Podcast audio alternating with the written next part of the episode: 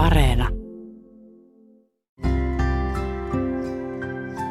Pikkuveli löysi Samuli Putron ennen kuin minä. Mä olen viisi vuotta vanhempi.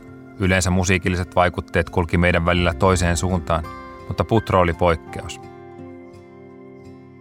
90-luvun lopussa mä asuin jo Helsingissä. Mä kävin kuitenkin usein kotona. Pikkuveli asui siellä omassa huoneessaan ja kuunteli Oasista – Seinällä kirjoituspöydän vieressä oli valtava Liam Gallagher-juliste, joka haalistui siinä niin kauan, kunnes meidän lapsuuden koti myytiin. Mutta yhtenä viikonloppuna sieltä velipojan huoneesta kuuluikin jotain muuta. Jotain suomenkielistä. Olen idiootti. Koita hyväksyä. En osaa käyttäytyä. Tilaa jo se taksi. Pikkuveli oli löytänyt sen kafeen ja kuunteli sitä kasettimankallaan. CD-levyyn ei ollut varaa. Sen kuulee heti, jos musiikin tekijällä on joku oma kulma. Putrolla oli, ja siksi sen Cafe nousi isoksi. Siitä tuli vuosituhannen vaihteen suomalaista yleismusiikkia, eräänlainen soundtrack, ja siksi se myös kului, koteloitui osaksi sitä aikaa, joka jossain vaiheessa jäi taakse. Varmaankin Putron oli jätettävä bändi päästäkseen jonnekin toisaalle. Putro osaa tehdä tarttuvia melodioita ja vangita yleisönsä – mutta ennen kaikkea hän näyttäytyy mulle kirjoittavana ihmisenä. Oikeastaan kirjailijana, joka pystyy kiteyttämään kolmen minuutin lauluun ihmiset, tilanteen ja tunteen ihmisten välillä. Sitä paitsi Putro on paljon ajatteleva, verbaalinen ihminen, jonka kanssa on todella mukava puhua. Me ollaan kohdattu kerran aikaisemmin yksillä musiikki- ja kirjallisuusfestareilla Lapissa, ja siellä käydyt keskustelut ovat jääneet mun mieleen.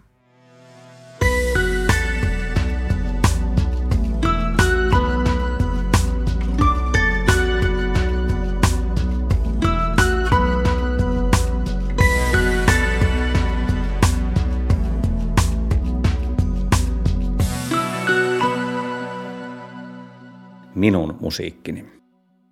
Tervehdys. Terve, terve. Näin ne miehet halaa. Kyllä.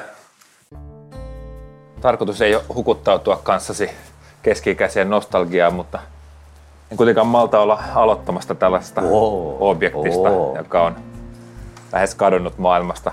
Niin. C-kasetti. Klassikko. Ja siis tässä muodossa mä ensimmäisen kerran sua kuulin. Oliko sä kasettimiehiä?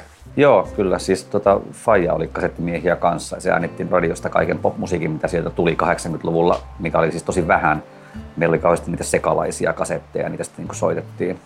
Oliko se keräilijä, oliko se kauhean pino niitä kasetteja? Ei, ei sillä tavalla. Mä, niin kuin, mä sain jonkun kasetin äänitettyä täyteen ja sitten mä pyöritin sitä niin kuin siihen asti, että se katkesi. Ja sitten sitä niin kuin, niin kuin laitettiin niin kuin teipillä kasaan sitä kasettia. Mm. Mutta että joo, että silloin niin kuin oppi kappaleet ulkoa kyllä tosi hyvin. Kasetithan oli myös se, mistä lähti oma tekeminen, se, se bändihomma. Joo, ja ylipäätään Laitettiin. tavallaan se itse tekemisen, se niin kuin, estetiikka niin kuin kaikessa. Mm. Oli niin kuin flyerien tekemistä ja niiden leikkaamista ja sitten et niitä yritettiin etsiä niitä paikkoja, mistä saisi niin ilmasta kopiopaperia, koska ei ollut varaa edes siihen. Just sitä. Ja, ja niin kuin joku nuorisoasian keskus, että sinne kun pääsi sitten suhteisiin, niin sieltä sai niin kuin Mietin ihan samaa. Meidän bändimme ensimmäinen demo, joka oli askareltu joo, joo, vuonna 1994. Kitaristin Faja otti kuvan, jossa joo. maattiin heinäpellossa, en tiedä mikä idea se oli. Totta kai kuusi kappaletta äänitettiin päivässä, kun oli voitettu bändikilpailu. Joo, ja sitten oli myös niinku välineitä päästä sillä tavalla eteenpäin, koska musta tuntuu, että tosi iso tähtäin oli se, että pääsisi niinku jonnekin oikeille keikoille. Mm. Ja oikeille keikoille oli vaikea päästä, jos sulla ei ollut mitään niinku näytettävää. Mm. Mm. Et se oli niinku se, että ensin äänitetään se kasetti, ja sitten sen jälkeen alkaa sen päivänen niinku niiden lähetteleminen joka paikkaan ja perään soitteleminen, että oot kuunnellut meidän kasettia. No en ole kuunnellut, kun tässä on 600 jonossa. No hei, kuuntelepa. Ja niinku, silleen, ja mä, mä, mä niinku, painostin Ilosaaren rock järjestäjiä silleen, niin kuin, varmaan niin kuin kaksi kuukautta, että ottakaa meidät festivaalille. No oli, että ei oteta, että ottakaa, ottakaa. No ei oteta, no miksi ette ota, koska olette paskoja. Ei olla, ottakaa. Soitin vaan koko ajan perään, että kuunnelkaa se kasetti, kuunnelkaa se kasetti. Ja nyt ollaan kuunneltu, on huono, ei voi ottaa. Ei kun ottakaa.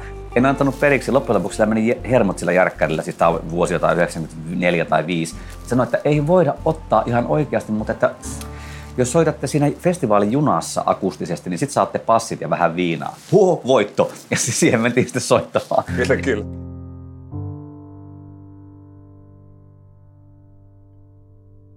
Ensimmäisen kerran mä näin Samuli Putron livenä Ruisrokissa kesällä 98. Keikka oli iltapäivällä teltassa. Bändi ei ollut vielä iso, mutta selvästi nousussa. Myöhemmin samana päivänä mä muistan katselleeni putroa röökillä siinä pihanurmikolla. Siinä se imi tupakkaa ja ajatteli jotain omia ajatuksiaan. Sillä oli edelleen esiintymisasu päällä. Mä ajattelin, että jumalauta, ton täytyy olla siistiä. Tolla kaverilla on levydiiliä, keikkoja festareilla. Mikä voisi olla hienompaa? Meillä oli niihin aikoihin oma bändi ja mä toivoin aktiivisesti samankaltaisia asioita.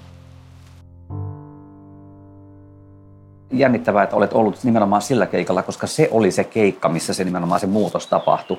Et me, et me oltiin soitettu sitä ennen siis silleen niin kuin kolmelle viiva kolmelle toista ihmiselle. Et meillä ei ollut koskaan ollut keikalla varmaan yli 50 ihmistä. Ja tämä oli tämä tilanne siellä Ruissokin teltan niin kuin takana, kun me oltiin menossa sinne lavalle, että, tota, että me ollaan menossa soittamaan taas, se oli pieni teltta, sirkusteltta, mutta me ollaan menossa soittamaan nyt varmaan korkeintaan sadalle ihmiselle, kun tämä on kuitenkin festivaali, että kyllä sinne saattaa jotain tyyppejä tulla, mutta todennäköisesti ei sitten mä ajattelin, että pitää jotenkin niin psyykata tätä meidän niin tulevaa surkeuttamme jollain tavalla ja päätin olla niin nimenomaan rockmies ja sytyttää tupakan just ennen kuin mennään lavalle. Ja muistan Karja Pete katsoi mua tavalla kauhistunut, että meinaatko mennä röökisuussa lavalle? Että meinaan. Sitten noustaan sinne lavalle, niin noustessa me kuullaan tavallaan semmoinen ihmeellinen ääni, mitä ei ollut aikaisemmin kuulunut, eli yleisö meren ääni. Kun se kahisee ja sille kohisee se yleisö silleen niin kuin joku koski. Sitten noustaan sinne lavalle, että ei ole todellista, tämä on vittu täynnä tämä teltta. Noin aloitetaan ensimmäinen biisi, jonka nimi oli Satavuotias ekalevyltä. Siinä on pitkä rumpu basso intro. Ne soittaa tälleen keskenään sitä. Mä poltun tupakkaa ja katon sille yleisöä ja yritän olla niin kuin Liam Gallagher, vaikka on sille oikeasti pelottaa niin paljon, ettei meinaa pysyä jalat sille, tiedätkö, niin kuin suorana. Ja sitten tota, Nylanderin Kari kävelee mun tykö ja sanoo mulle, että jätä jämät. Soittaa sitä bassoa, sitä yhtä typerää nuottia. Sitten mä, et, et, mitä? Että jätä jämät sitten tota, sitten mä että no kai mä nyt soit jämät ja otin sen röökä laitoin sen suuhun, että se kääntyy ympäri sille niin rock ja sitten se kappale alkaa. Mutta joo. Jotain tapahtui. Jotain tapahtui joo. nimenomaan siinä hetkellä. Ja, ja sitä oli pohjustanut se, että nämä teidän tietämättä ne kasetit oli levinneet pitkin tota suomalaisia makuun. Täsmälleen, mutta kun se oli niin opiskelijabändi, niin ei kellään ollut varaa ostaa niitä levyjä, mutta ne äänitteli niitä toisilleen. Tätä me ei nähty, tätä me ei tiedetty. Ensimmäistä kertaa sen tajus siellä Ruisokin teltassa, että joku on kuullut sen levy. Tässä on enemmän ihmisiä kuin 500, mitä se levy on myynyt.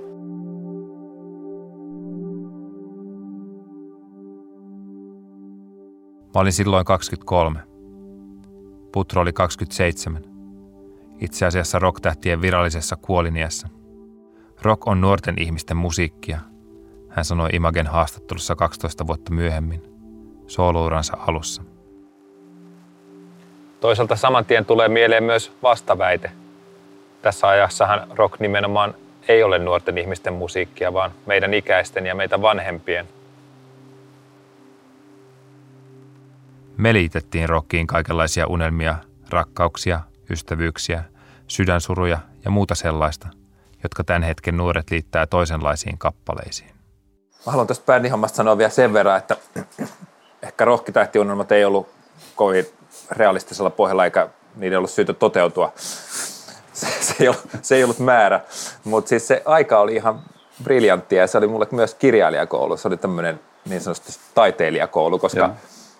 en mä tiedä, olisiko mä sitä ennen tajunnut muuten, että asiat voi tehdä itse. Että näin niitä vaan tehdään. Että sitten kun se bändi lopetti, niin mä aloin saman tien kirjoittaa kirjaa. Niin, niin. Jotenkin siitä oli iskostunut mieleen sellainen tunne, tietynlainen T7-henki. Joo, minusta tuo on nimenomaan niin kuin, todella niin kuin olennainen oivallus se, että kysymys on loppujen lopuksi yhdestä soittimesta, kynästä ja paperista, jonka avulla mä pystyn muuttamaan mun elämäni. Jos mulla on jotain sanottavaa, jos mulla on jotain annettavaa, joka koskettaa jotain muitakin. Ja mikä se reitti on, se on yhäkin täysin sattumaa, mutta loppujen lopuksi se ajatus siitä, että hyvällä tuurilla mä pystyn menemään nyt tästä suoraan tuonne yläkertaan ja tekemään jotain sellaista, mikä vaikuttaa mun elämään vielä 20 vuoden kuluttuakin. Ja siihen saattaa mennä aikaa 10 minuuttia, jos käy hyvä tsäkä. Niin se, mä oon nähnyt, kun se tapahtuu. Mä tiedän, että se, se on mahdollista. Mä tiedän, että se on ollut mahdollista. Mä tiedän, että saattaa olla tulevaisuudessa myös mahdollista. Niin se on silleen niin kuin aika päätä huimaava kokemus. Ja se oivallus syntyi nimenomaan tossa ajassa. Sinä teet sen, mitä muut sitten kuuntelee toivottavasti.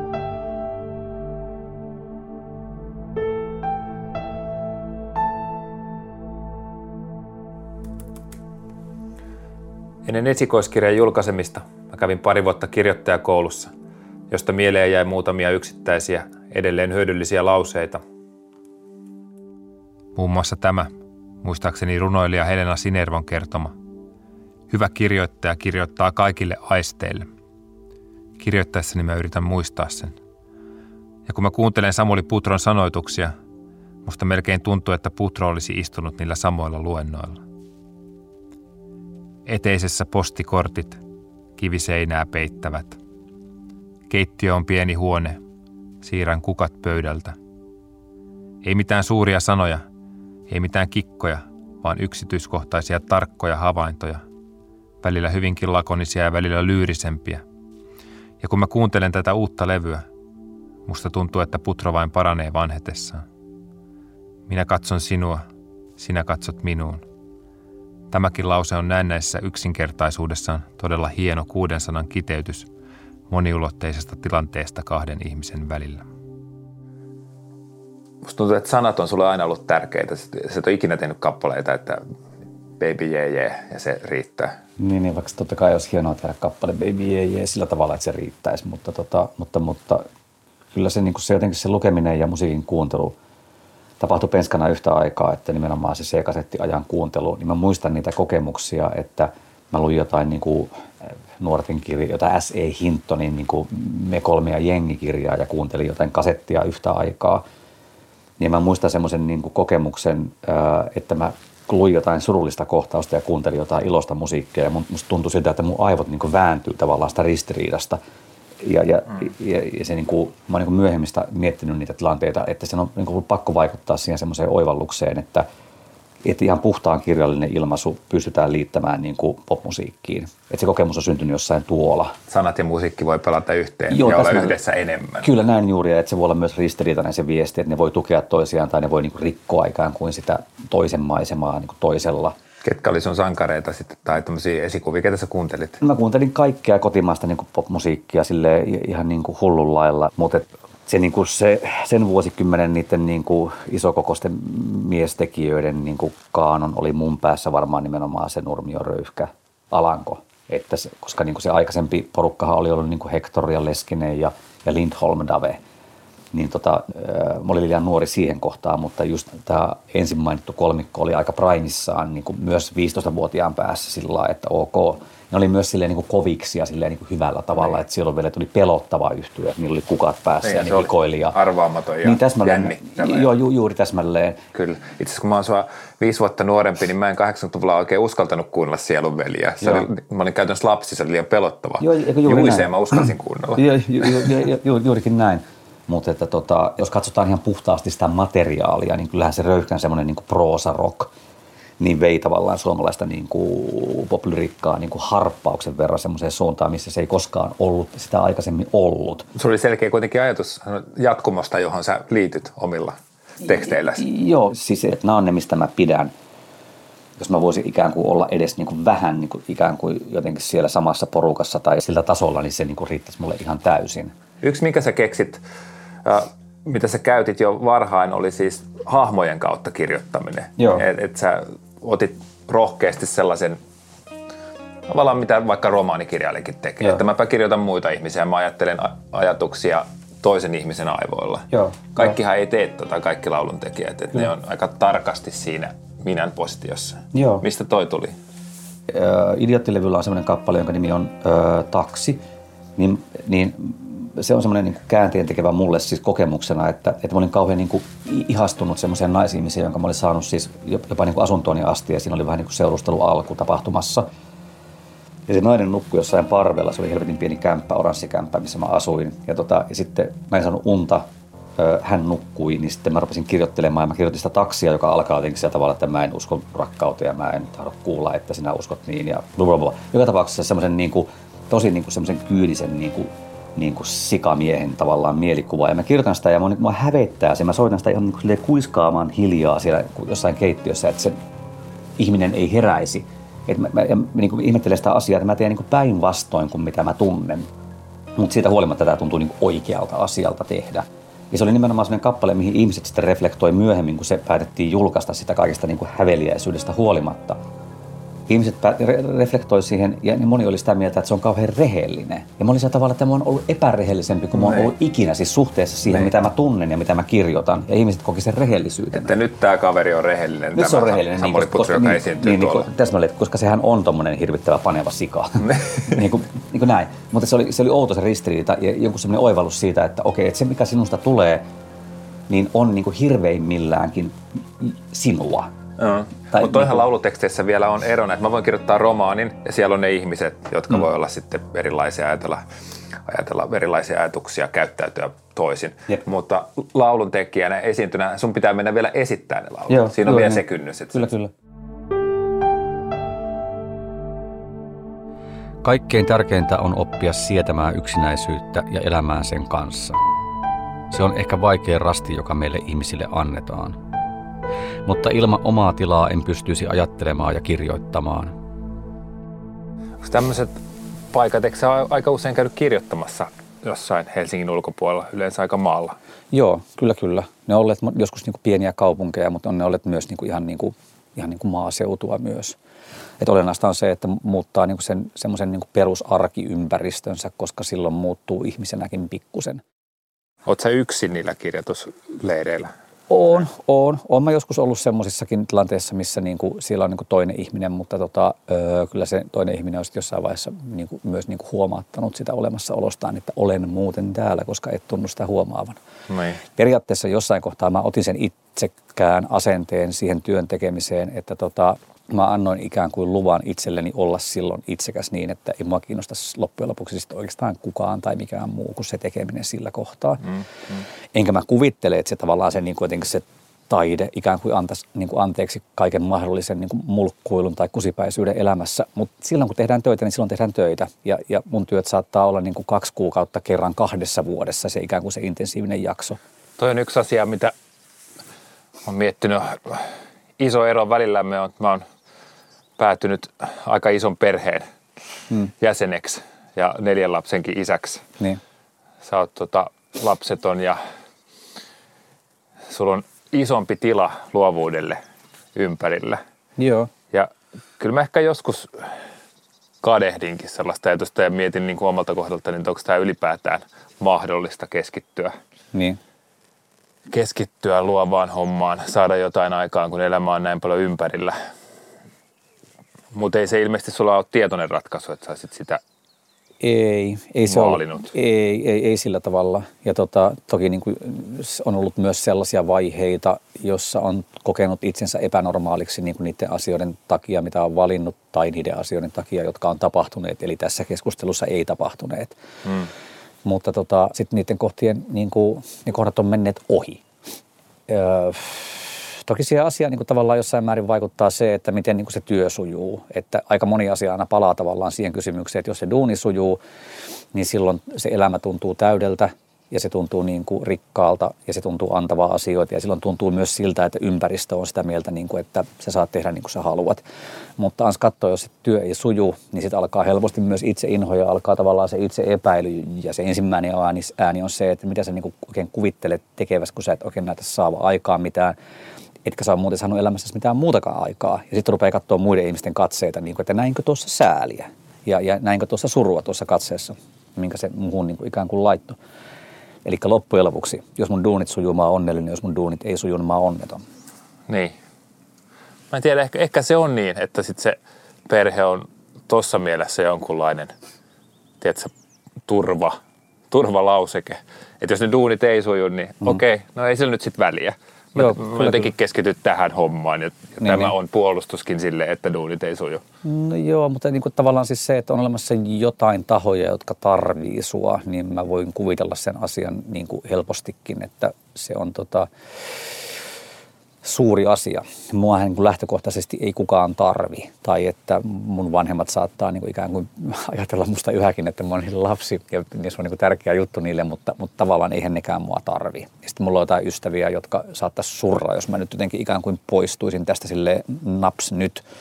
Mutta ei nekään mua tarvi, ne pärjää mm. ihan hyvin. Mutta jos teethän sä yksinellä, kyllähän sä vaalit sun ystävyyksiä. Totta, Varmaan totta, sitä mä ajattelin, että ehkä ihan toisellakin tavalla ja silleen jotenkin – kauniimmin ja hienommin kuin, kuin esimerkiksi mä jotenkin Niin, ehdin tai viitsin tai muuta. mutta jos nyt ollaan ihan rehellisiä, niin mä vaalin tietysti semmoisia ystävyyksiä, joilla on semmoinen elämäntilanne, että ne kerkee vaalia mun ystävyyttä. Et siis tarkoitan sitä asiaa, että en mä pyöri tuolla niin kuin maanantaista perjantaihin vittu lapsiperheissä. Ei, niin kuin, mut sen mä ymmärrän hyvin. Et, et silloin, silloin tavallaan elämästähän tulee sellaista, että sitä pyörii niiden ihmisten kanssa, jotka on samantyyppisessä tilanteessa kuin mitä itse on. Mm. Ja, ja niitä löytyy niin kuin samaikäisiä ihmisiä, mutta ei mulla niin kuin mitenkään sille pilvin pimein ole y, niin kuin ystäviä mm. tai tällä että ehkä mä niin kuin, toivottavasti mä vaalin mun ystävyyksiä, mutta kyllä mä niin kuin myös huomaan vaalivani niin kuin sitä ystävyyden ideaalia ja, ja tavallaan sen rinnalla sitä ajatusta siitä, että ihmiset on ihmiselle tärkeintä.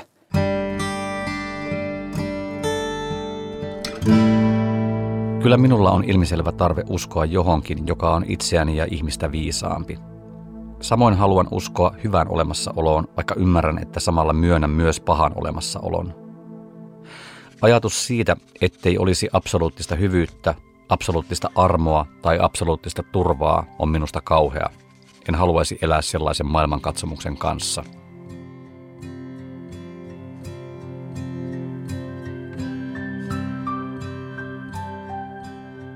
Tammikuussa mä menin katsomaan Samuli Putroa Ateneumiin. Esityksen nimi oli sama kuin Putron uuden levyn, Pienet rukoukset. Putro esitti silloin vielä julkaisemattomia kappaleitaan intiimissä tilassa, ja tunnelma oli herkkä ja harras. Esityksen jälkimmäisellä puoliskolla siirryttiin salista porraskäytävään. Mä istuin siinä taidemuseon marmoriportailla, osana ihmisjoukkoa, joka juuri sinä perjantai-iltana oli tullut nimenomaan siihen paikkaan, siinä melko suuressa kaupungissa. Siinä me oltiin. Me oltiin elossa kaikki. Kukin omine iloinen ja murheineen. Ja elämä oli meille kaikille arvoitus. Myönnän kokeneeni voimallista liikutusta. Piti välillä katsella kattoon. Muuten kyyneleet olisi tulleet. Mä ajattelin samalla tavalla kuin monta kertaa ennenkin vastaavanlaisissa tilanteissa. Ehkä musiikki on mun uskonto.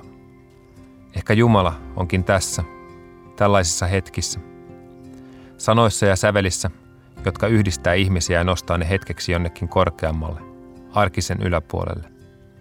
Sinne, missä on rauha ja hyvä. Se on jännä, että kyllähän musiikki puhuttelee vahvasti yksinkin yksityisissä tilanteissa, mutta mut ei ihan samalla tavalla. Että et sit tuollaiset tunteet tulee siinä, kun on muita ihmisiä ympärillä. Mä en tiedä, mistä se johtuu. Ne voi olla tuttuja tai sitten ne voi olla ihan vieraita, niin kuin ne siellä Ateneumissa enimmäkseen oli. Mutta kuitenkin ollaan sen yhteisen asian äärellä – ja musiikki puhuttelee meitä kaikki. Joo, eli tavallaan se on joku semmoinen niin kuin uskon tai toivon niin kuin sakramentti, että me oltaisiin kaikki jotenkin niin kuin tulossa samasta paikasta ja menossa samaan paikkaan, koska me kaikki kosketutaan tästä tässä tilanteessa, että me ollaan ikään kuin yhtä. Se mitä mä myös ajattelin, että tämä on myös rohkea juttu, että sä teet tommosen, tommosen konsertin tuolla tavalla toteutettuja kappaleita, tuollaisia tekstejä.